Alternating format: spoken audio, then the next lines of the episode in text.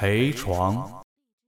我一朋友的前女友是护士，讲过这么一个故事，不过不是他经历的。家里有病人住院，亲属自然会去陪护。现在啊，都是在病床的边上租一张床。有那么一个大婶住院，病情呢不算严重，但是啊要住上好几天。于是家人就商量轮流的陪护。那天啊，正好轮到了他的外侄。这个外侄啊，和他的姨妈感情很好，照顾的也很到位。晚上累了就打开床准备睡觉。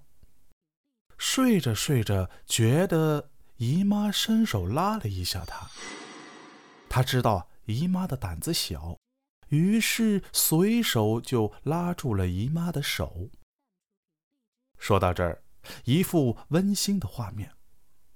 可是正睡着，手机忽然响了。因为太困了，眼睛都没睁开，随手摸起手机。喂，是他姨妈打来的。老太太起夜了，看外侄睡得这么香，舍不得叫他，于是自己就去了厕所。可到底啊，也是手术后。身子骨疲软，从厕所出来到病房还有十几米远，就觉得走不动了。好在带着手机，于是呢就叫外侄来接他。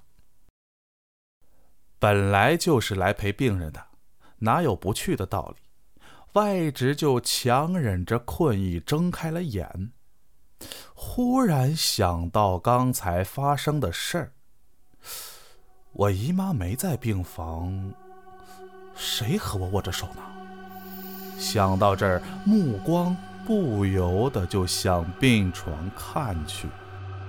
只见手依然握着，不过看上去并不像人的手，那是一只光秃秃的手，冰冷惨白。他用尽力气，一下从床上蹦了起来，用手一甩，跑了出去。回来后，他不敢让姨妈住在这屋了，可又不敢明说，怕老太太害怕。好在这时已经是凌晨五点多了，强忍着恐惧熬了熬，又拖了拖，终于等到太阳升起。于是，加钱给老太太换了个病房。